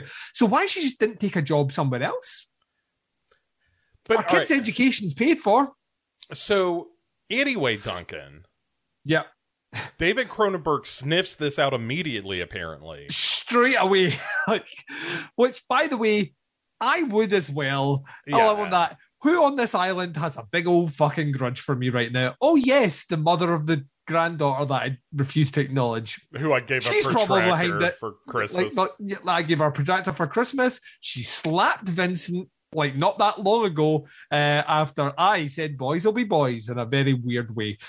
So like it's like obviously hard, but like this is the ultimate level though. Cronenberg got Vincent yeah. without paying a ransom and then just shipped him off somewhere. Yeah. And the worst bit is, the worst bit is, she thought Cronenberg had just killed him. yeah, Liv's mom thought he was dead. She's like, I honestly thought you were dead. I never thought you would say like I just assumed like Cronenberg fucking had him whacked that Yeah, he's sleeping but- with the fishies. Like that it, this child was too weak to not be kidnapped or something. And so in his world, he was just like, oh no, well, I don't want that grandkid if he can't even stay out of a kidnapper's clutches. Um, Oh fucking hell, man! So- what, what is this show doing? so then Theo, after we, we all of this comes out, Theo grabs the gun out of Vincent's He's waist. gun. and once an episode this season, we have to do Yeah. that. Have to- sometimes more, sometimes more, but at least once. And basically, Theo points the gun at everybody. It is like, Yep. everybody calm down while I'm pointing this gun at you. The saluted firearm. Yep. Right. Um, We're going to, everybody's going to go to their room and lock their doors.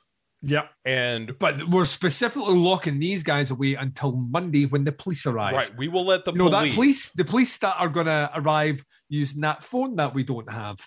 Um, I'm assuming it's because they think the sailor is still alive and he'll be back by Monday. Yeah. So right, we're gonna sort let the authorities sort all this out. We're not gonna we're not gonna have some kind of you know lynching out on the front lawn or anything Yeah. for the for these people.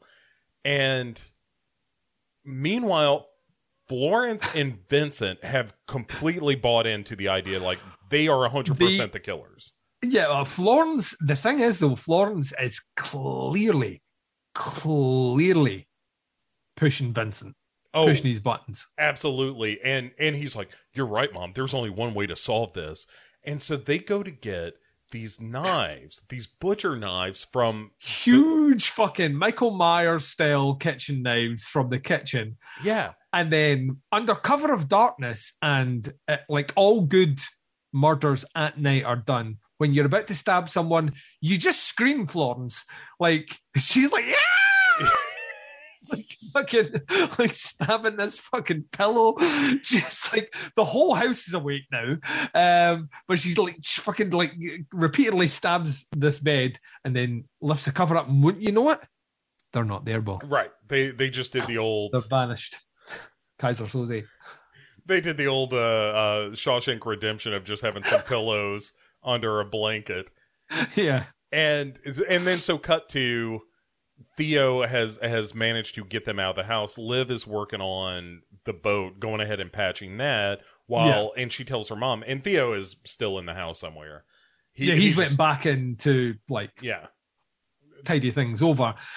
Uh, or or dress up like the killer. Made my brain fucking boil. There's a killer on the loose. We know there's a killer on the Mhm. loose. I'm there with my mum that I'm trying to get off the island, and then what I say to my mum is, maybe you should go back up to the house to make sure we're not being followed. Well, she's like, go to the dock and keep an eye on Stay together and fix the boat. I mean, yes, you're right. But she's like, keep an eye out. If you see anything weird, scream and I'll come running. like make the noise of the Austrian mongoose, and I will come. That's the signal. Yeah. yeah. If I hear that noise, I will be on my way. Yeah. Uh, So while, so all right, so Liv's mom is out on this dock, she hears something in the water and turns around, and then we as the viewer see like, oh, the killer is back behind her somewhere. Yeah. And then he comes running at her like a linebacker. She comes. She comes She- running. She at her. comes running at her like a linebacker. Either way, it's a she. Like Yeah. if your theory pans out, she's a she. My theory pans out, it's a she. I'm not saying that the orphan uh is necessarily No, you genuinely think she's verbal kint, and at the end of this one, her No, no, limp no, will I think- straighten up. I She like she fucking think get she's picked up by on it. Kobayashi and drive off. Yeah. Like, I think she's in on it. I don't think she's the killer because she's too small, but Yeah. I think we're gonna learn that she is in fact an orphan. Um a sixty-year-old woman that eats people. right. She has something to do with it. I'm not sure what.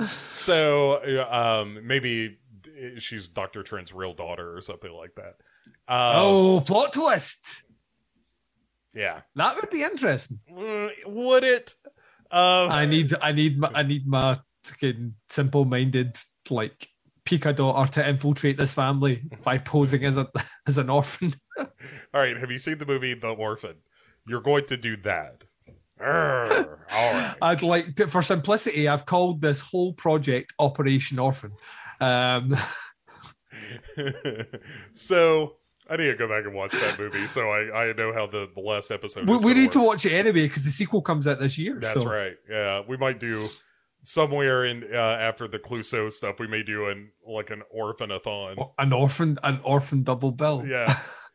So anyway, yeah. So uh, Liv's mom gets tackled by the killer. Liv goes Yep. to investigate, but they're gone. Vanished. And then she wakes. Liv's mom wakes up, creep showed at the beach. Where this is the like a, a like a total non-death as well Yeah. compared to what we've seen before. This feels, and it also makes me feel on some level, and I, I hope we get more information in on this one. Is this because is it, it? Maybe it isn't as brutal because she wasn't a member of the family. Maybe, but it's It's still a horrible way to fucking die. sure. But all right, so Dude, she- I've just watched like I've literally in the last couple of days I've just watched the original The Vanishing, which by the way, that could have been my good for this week. That movie is fucking incredible. Um and the end of that movie, the, the very idea or concept about being buried alive is fucking terrifying. Mhm. Um, and they actually, once again, g- credit to Slasher where credit's due, right? Out with the fact that th- this is not a practical death.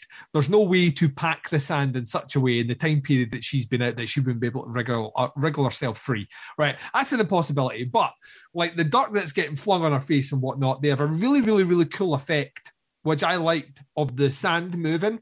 as to indicate her breathing, breathing. Yeah, yeah. Yeah, and then eventually the sand stops moving, which I, I was like that.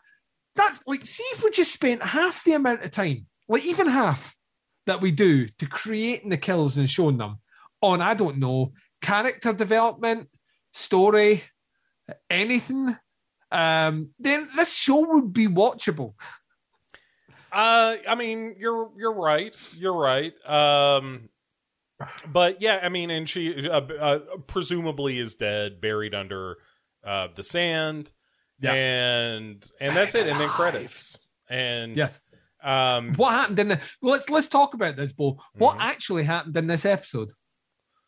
Okay, so you find out the crazy plot. You find out that Vincent was in fact kidnapped and that Liv had something to do with it.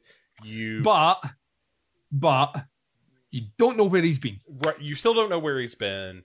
No, because we'll stretch that out for another couple of episodes. And Liv got back to the house and that's pretty much it. That is it. That is and Robin's body was discovered. Yeah. That is literally it. We are four episodes in, and they've given us on the fourth episode a filler episode. That does not bode well. Yeah, I mean you're That's not only one one death. We need to get down to asshole survivor at the end of this. Maybe two, uh, but asshole survivor at the end of this. There's a lot of people walking around, which means there is going to be an inevitable episode somewhere, maybe the next one, where about three characters are going to die. Right? Just bring one of them forward into this episode. Um or it turns out that this is a real like murder on the Orient Express thing and that all of They're them all in on it. yeah, they've all killed somebody. Um but Spoiler alert for a really, really, really old book. Right. Um, sorry, yeah, sorry to ruin Murder on the Orient Express, the Uh, the, the century old mystery. yeah. the Um, definitive Christie mystery. Uh, but yeah, like I just it didn't do anything. This could this like the, everything you've seen in here could have been condensed into 15 minutes. Yeah, you know, it, it's a total wheel spinner of an episode. Yeah. Um, all right, uh, before we we wrap things up, a couple of things uh, from chat. Uh, Raman, always good to see you. Thanks for joining us. And then um, Hello. we also got the question: Have you guys got to the big reveal yet? Where was Old Man Jenkins the whole time?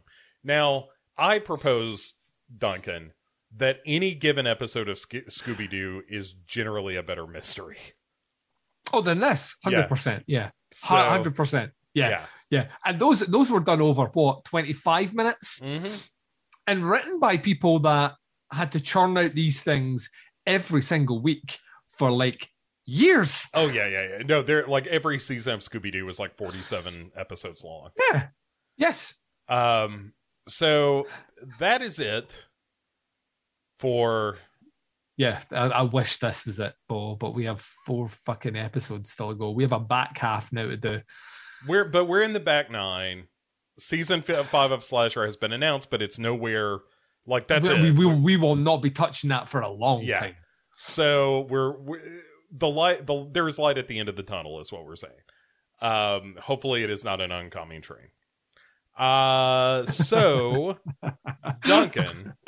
Yes. Where, where can people find more of you between now and when next we speak? Um, you can, of course, check me out on podcast Under the Stairs. Uh, right now, we are, to be honest, like and my content releasing has went down a little bit, just mostly because I know, it's like it's only two episodes in a week. Um, Uh-huh. mostly because like I've been to that festival, tons of screeners and loads of stuff to catch up on. So there's still been the Monday episodes, which I'm, I'm really enjoying putting out. And um, what you will be getting in the interim between us talking again uh, on podcast under the stairs is you will be getting another two episodes of March Madness where we do a serial killer style profile on an actual serial killer in a hor- horror movie. The next one will be dropping on Monday and it'll be on the Clove Hitch Killer, uh, which is Ah. a really, really, really, really good movie. I'd like that once again coming back to that one. That movie holds up, stands up.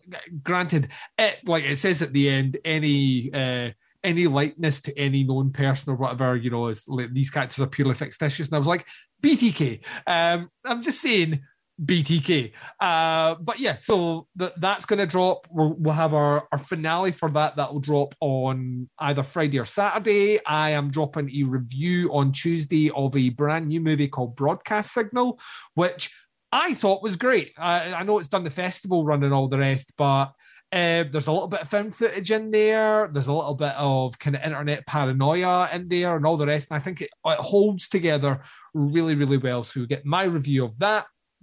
You will also get um, a review which is dropping tonight uh, from my Arrow video assortment on a little double bill. You may have heard of it before from a, a, a director called Jeremy Gardner of The Battery and After Midnight, um, which came out in the same release. So we'll be doing many reviews of those two. On the Teapots Collective, you will be getting the aforementioned episode of Chronicle, where myself and the Baz sit down and speak about the original The Vanishing from 1988. Um, there will be an episode of doing the nasty dropping as well as where to begin with, which we're looking at strangers on a train. Um, and uh, listener reviews of our previous movie, which was Chinatown. So, yeah, I'm very, very busy. It's all found at teapotscast.com or wherever you listen to podcasts. Chinatown. China. Um, all right. So uh, for more out of me, uh, you can check out uh, Pick Six Movies, um, which is looking at Die Hard ripoffs this season. Uh, you can uh, the most recent episode just dropped on Passenger Fifty Seven. Uh, just, Oh. yeah, always bet on black. Wow. And uh, yeah, so just search for Pick Six Movies wherever uh, you find your podcasts. Uh, and all the horror stuff I do is found at The Dark Parade, uh, which is uh, a series of main episodes and bonus episodes and all kinds of fun stuff. Um, recently, uh, we we looked at uh, Last Night in Soho with uh, Jamie Salmons. Oh, And, yeah, I like that movie quite a bit. It's a real good movie, and uh, it was a real fun conversation as well. So, um, so all of that stuff is available on Dark Parade, along with found footage fool and uh, a bunch of bonus stuff. So, um, go over and subscribe to that and and enjoy it, enjoy it, enjoy it all. Um, you can't help but Will enjoy, enjoy it. Uh, yeah, if you don't, uh, you're getting a what, one in the dish. Yep. We- We'll go full blown Afro conversation with you. Why you no enjoy? Why? Uh, why you don't like daddy uh so um in the meantime though uh we will be back in two weeks to talk about episode five of slasher season four so close. So oh close so close and uh the only thing left to do is to say to my good friend duncan say goodnight duncan To my good friend Duncan, say goodnight, Duncan. ah That's what I do. That's what I do every day.